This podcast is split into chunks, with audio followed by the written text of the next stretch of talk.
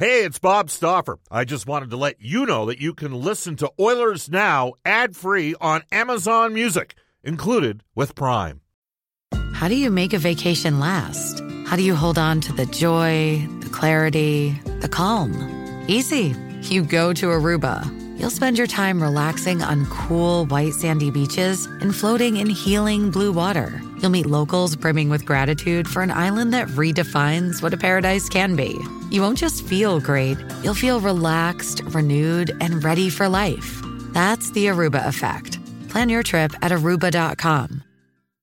Oilers Now with Bob Stauffer. Weekdays at noon on Oilers Radio, 630 CHED. 630 CHED and the Edmonton Oilers Hockey Club present the show that is everything Oilers. Oilers Now with Bob Stauffer. Brought to you by Digitex. Service for all brands of print equipment in your office? Yeah, Digitex does that. D-I-G-I-T-E-X dot C-A. On Oilers Radio, 630 CHED. Number two of Oilers Now. It's 106 in Edmonton. Um, the Oilers, obviously, in this COVID world, did not hold a traditional, some called it garbage bag day. It's more of a football term for an end of the year exit interview with some of the players. Uh, that will actually occur tomorrow. Uh, the Oilers will make uh, Connor McDavid, Darnell Nurse, and Kailer Yamamoto available uh, tomorrow. So uh, we'll be hearing from some of the players. I mean, obviously they made them available immediately following the loss in game number four as well. Second hour of Oilers now is brought to you by Digitex, who wish you and yours all the best during these uncertain times. Digitex.ca is Alberta's number one owned and operated place to buy office technology and software. We are going to head off to a River Cree Resort and Casino hotline for Canadian Power Pack, Alberta's leader in electrical construction and service, electrical prefabrication, and solar a man that has had to evaluate uh, on more than one occasion disappointing end results. He's also had a very positive end result to his uh, management career, now currently with NHL Hockey and Rogers for Canadian Power Pack. Uh, we welcome back to the show Brian Burke. Hello, Brian. How you doing? Good, Bob. Thanks for having me on. Yeah, thank you. Uh, how much does it suck to be in the position of Ken Holland right now, where you have a team that had a pretty good year during the regular season, this bizarre situation with COVID and the pandemic and the shutdown, and then you come back and your team just doesn't get to the level and it disappoints, uh, and, and, you know, and obviously is is very frustrating to a, a fan base that really cares about its hockey club. Well, first off, I mean it's 2020. It, it, so much has gone wrong this year. For so many people are having the worst year of their lives, and it's kind of like you're waiting for. Like I said before the Tampa Bay game two days ago, we'll have a three overtime game today. I bet, and they had a five. So I look at I watch the series closely. Um, I think the disappointment would be that, that Ken Holland added some pieces to improve the depth of the team, and then the strengths that the team has really let them down in the play-in series, in my view. Their special teams had been special all year. They were just okay in the play-in round. Their goaltending had been special all year. was just okay. And then, and I know it's stupid to talk about luck, but I think hockey players know how many pinball goals went into that series. So there's, a, there's all a lot of things. I thought their two big guys were terrific, but uh, defense wasn't great. Goaltending was just okay, and special teams just okay.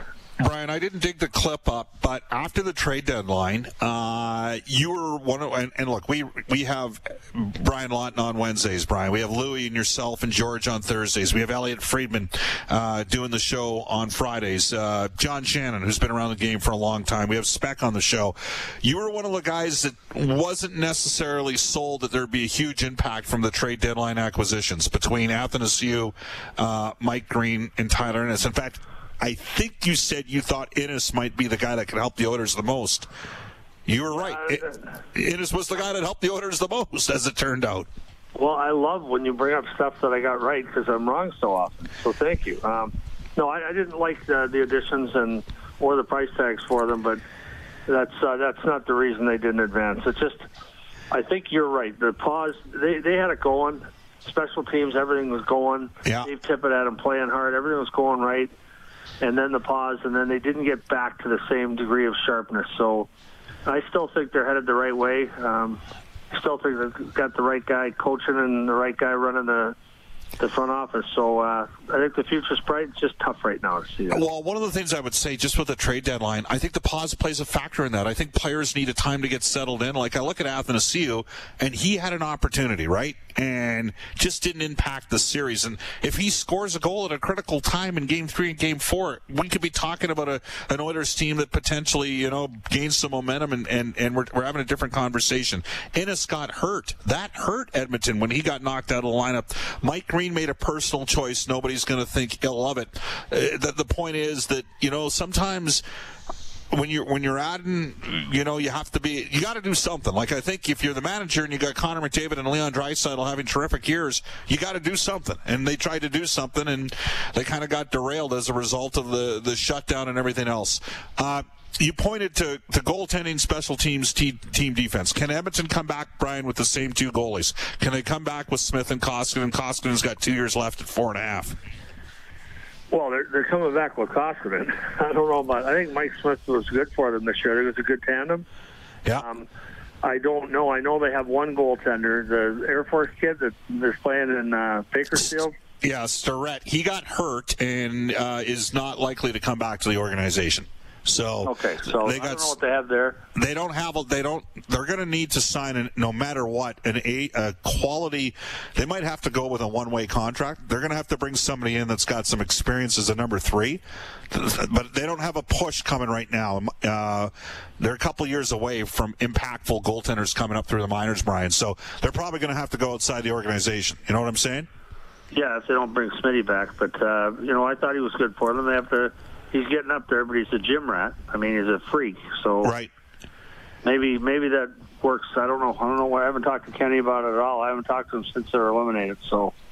Okay. Uh, you're a big Adam Larsson guy. Klefbom and Larsson, they didn't, and again, they came from Europe, and I'm not. They got here a little late. Uh, they came from Europe. Did they have to quarantine? I'm not sure how. I just know that the the defense. Is it fair to say, in your opinion, the defense didn't get to the level you you thought they could get to? Not even close. Not even close. And I think you know the Swedes never shut down, and a lot of them came back late. And I, I think it was the guys that got in early and got into phase three early. Those teams uh, tend to be doing really well in those players. Right. And there's perhaps a lesson in that. Um, you said something. You said your big dog. You, you, you didn't see a problem with McDavid and Draisaitl. No, I, I can't. I can't imagine anyone's hanging this on them. Well, there's actually a couple guys that have suggested the Oilers didn't get the requisite leadership out of McDavid and Draisaitl to win the series. They weren't going to win the series. Uh, I think that's a little. Well, I, I, think it's complete BS, but that's my opinion. People are allowed to have their own. So I found that a little surprising because I don't think the Oilers are a finished product from a, uh, you know, a team building perspective, Brian. Well, for the best part of my leaving Alberta was not having to watch Connor McDavid or Leon against play against my team every night. That was the best part. I, I loved living in Alberta. I was really sad when I had to leave, but I don't miss watching Connor play against my team or Leon. And I thought they both. Connor was explosive and dangerous right from the get go. Leon was really good. I I don't know how you hang this on them. Yeah. Uh, you said something about bounces and luck. yeah, does does a manager have to factor a little bit of that in? Like this was such a crazy year with everything that's going on in the world. You know, the league shutting down for four months. The team, Brian, the team took a substantial improvement in points percentage. They went 25th to 12th. They went 20th to 14th in goals for, from 25th to 15th in goals against, from 9th to 1st in the power play, from 30th to 2nd on the penalty kill, and from 27th to 14th on save percentage. Uh, Uh, that's that's a big step forward during the regular season. So how do you equate the regular season improvement with the disappointment of a short-term playoff series? Well, I don't. If I go to my owner and say, "Look, we are going the right way, and we're going to continue the, the, the same plan that we're on," we're not going to alter it just because we weren't good for four games or five games in a in a weird year in a jury rigged playoff system and in a bubble and without our fans and no, to me, I'd say, look, we got to stay the course here. We're going the right way. We're going north fast. Uh, I'm not happy with the way we played. It's obvious their defense needs an upgrade or a change. Right. But other than that, no, I, it, it's a positive year, and I, I don't. People should know this. I don't get paid by the Edmonton Oilers, and they don't tell me what to say. if I thought they deserved a beating, they, they'd hear it. Everyone, and I went after the Leafs pretty good here. Same thing. I'm a season ticket holder. I, I just call it as I see it. I don't think their defense played well enough. When I say played well enough, I'm not saying they're not good enough, but they didn't play well enough. And and the experts in the in the studio here picked up on that right away and said this would be the difference between the two teams: is Edmonton's defense isn't playing well enough. Yeah. So I thought, uh, you know, they got Bear's going to be a hell of a player, and they've got a couple good pieces there. It might be time for a change of scenery for a couple guys. Are you, so you're referring to like a Larsson or one of Nurse or uh, Nurse or Klefbom? Yeah, any one of the above. I like all three of them, so I'm not picking on anyone. I think, you know, Darnell Nurse gives a component that really makes their team different. I think in terms of the mobility and the hostility. Yeah. But uh, yeah, something. I, I think it's time to. It's so hard to make trades when you're in cap trouble, but it might be time for a change of scenery. Is Edmonton in a different spot than? I mean, a lot of people look at the top end skill of the Oilers and the top end skill of the Leafs. The Leafs have lost four straight opening round series. I mean, this whatever you want to call the qualifier. It was close with Columbus. That was like that to me. Columbus was the wrong team for Toronto uh, because of how they play. But is the Toronto situation different than what, what's occurred here in Edmonton for you? Well, you've got what? Well, you got twenty plus million dollars tied up in your top two forwards. They've got forty tied up in their top four here. I think they're way more handcuffed here. Yeah. Now, I think Auston Matthews is going to end up being as good as any player in this league. And John Tavares is a marvelous player, so they, they've got a good one-two punch. And Mitch Yep. Marner is a hell of a player and a hell of a kid. And Nylander's at seven million. It's just too top heavy. You've taken too much money out of the out of the till. You can't pay the rest of the workers. So I don't think they're the same. There, there's some similarities, but I don't think they're the same. The one thing that they share in common is they need to upgrade their defense. Yeah. Is there a trade there between the two teams? Could Toronto use a guy like could a, could Toronto use a guy like Larsson? Um, you know, if the Oilers are looking for a little bit better mobility on the back end for a player of the ilk like Andreas Johnsson or uh, Kapanen, because I don't want to go down the Nylander path. I don't like the, that six point nine million for him. For me, is prop is problematic, Brian. Yeah, I think uh, the guy. I think they're those might be fits. Those guys are both good players that you mentioned from here. Um, I think Larsson's a really good player. I think he's uh, he didn't have a great year, but I think he's a really good shutdown guy. There, um, there, there could be a fit there. Okay. Uh, has the game, I mean, I, I know the game has changed. You built this heavy team in Anaheim that used to beat the snot and scare, scare everybody. Uh, but, you know, St. Louis won with heavy hockey last year. Boston made it to the final. They can play it that way. Washington won a cup and they could get, they could play like it. Vegas, uh, I, I think Vegas is going to steamroll Chicago, just so everybody's aware. Um, and I actually think this is going to, people are going to say, Stauffer, you're out to lunch. I think Vegas would have brought a better game out in Edmonton than Chicago did because you can't help but be engaged if you play Vegas because they're coming at you and you better be ready to play. And I think Chicago played a little bit of rope a dope against. They played a quiet, soft game against the Oilers. Um, but on that on that note, uh, you like uh, you know it's interesting, right? St. Louis and Boston didn't look good in the play-in game uh, in sort of that round robin games, Brian. And you look at Vegas and Colorado, they do it differently, but they both look ready to go. Well, it's funny because uh, you watch these round robin games, and I watch Boston, and they look pretty lifeless. And then last night they started on time. They dropped the puck and they were ready to play. Yeah. I saw Tampa, who who looked okay, uh, looked okay in the playing games. They started on time. St. Louis, to me, started on time, even though they lost the game. But uh, Dallas just looks sleepy to me, and and slow start, two lucky goals. I mean, but I think you're right. In Chicago, I think Vegas is going to steamroll them. I think Montreal's in trouble too, even though they had a nice close first game. Brian, was the purpose of the NHL lottery to allow a team like the Rangers to end up getting the number one overall pick? Uh, you, you know this is a, a, a sore topic for me. uh, I'm a big booster of the NHL, and I think they get almost everything right. But this one, they didn't get right, and it's really wrong, and it's it, it's a competitive edge to it. it. It affects competitive balance in the National Hockey League, and I can't believe that they that no one besides me screams and yells about this. So there's two parts to my solution. One is there should only be five teams in the draft line. We have to have a lottery because teams tank. We get it. Right. Right. But there should be the fewest number of teams that you need to fix the problem. That would be five for me. This year, seven because seven teams were left out. Sure. Seven teams in, and then only those seven teams are eligible to, to pick first. And then if you pick first, like Edmonton did, you can't pick first again for three years.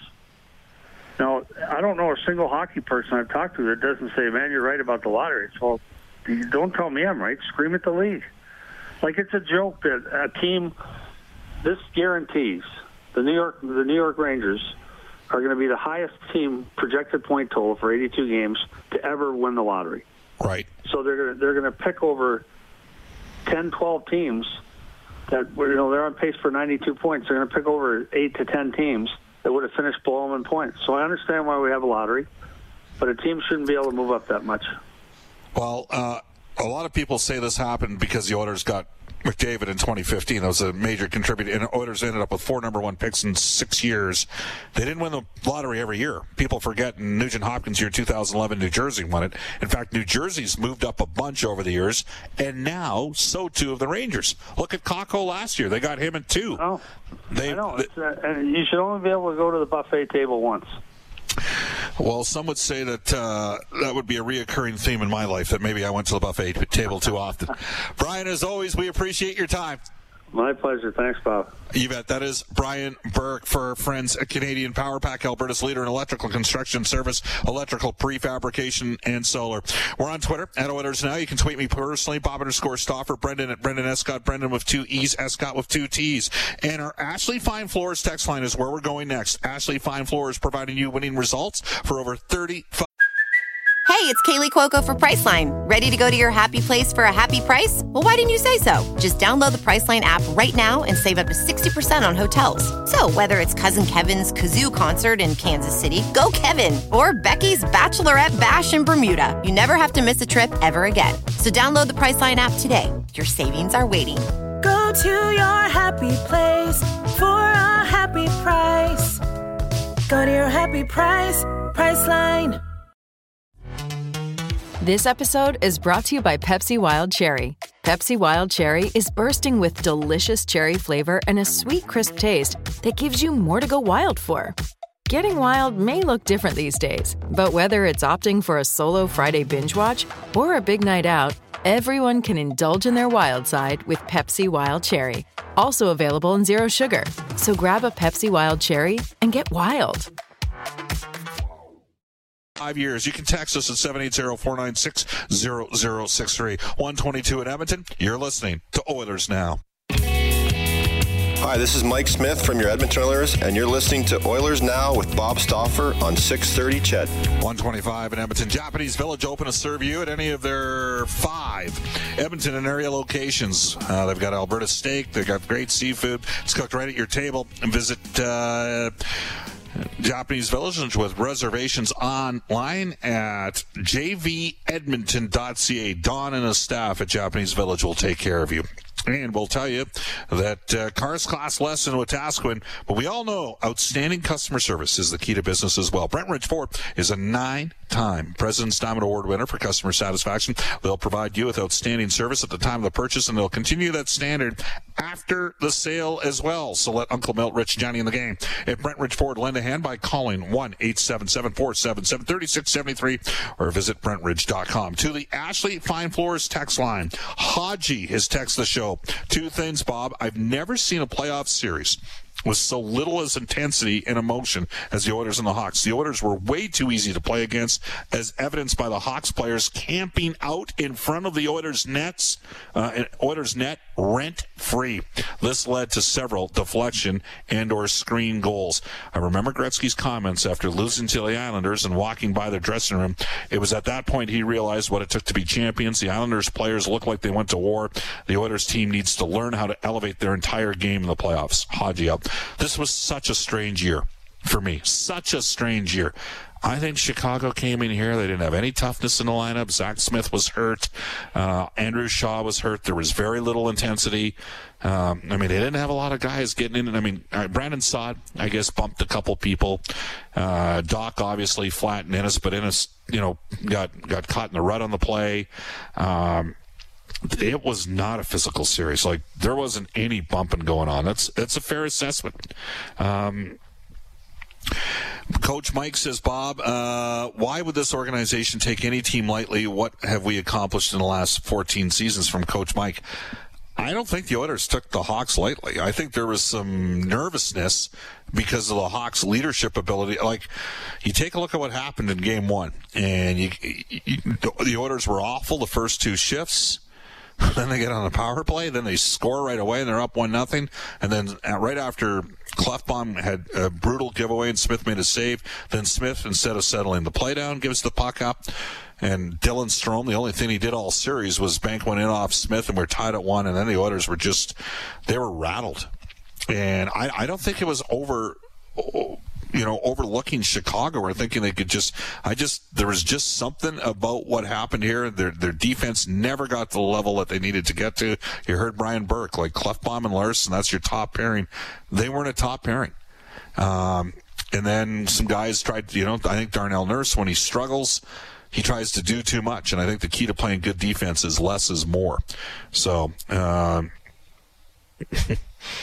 Again, text us at 780-496-0063. Uh, Dave, I'm going to leave this. Dave's got some criticism for me. Bob, seriously, you say you're not going to sugarcoat things and you proceed to sugarcoat things the rest of the show. Your best players cannot go minus up against other teams no matter how many points they get, which is what happened. You keep putting down other media guys for saying that you probably uh, would say uh, if you were not employed by the Oilers. Every year you say it's on the shoulders of the management before and that we're improving. Have patience. Other teams have managed to become really good without being without being gifted less. This organization is still broken. Dave goes on to say, "We are the best losers in the business and seem quite content contented, players included. For the love of God, stop saying a player would be the first to admit it if it doesn't mean squat. I gave up my seasons two uh, two seasons ago, and I'll be giving up my Sportsnet package too." That's from Dave. Dave, you made your decision. Go away. You don't have to listen to the show. Okay. And if you actually think Vancouver, did he see Vancouver has become really good? I think Vancouver's good. I don't think they're really good. I don't think they're Vegas good or they're Colorado good. So, bottom line, the team didn't get it done in the playoff. There were lots of reasons why. I and for the record, he, you said your best players cannot go minus. Well, McDavid and Draisaitl weren't minus. Just remember that. Off to a global news weather traffic update with Eileen Bell. Back with George Laraque. Hey, thanks for the text, Dave. Have a nice day. This is Oilers Now. Oilers Now with Bob Stauffer. Weekdays at noon on Oilers Radio, 630 CHED.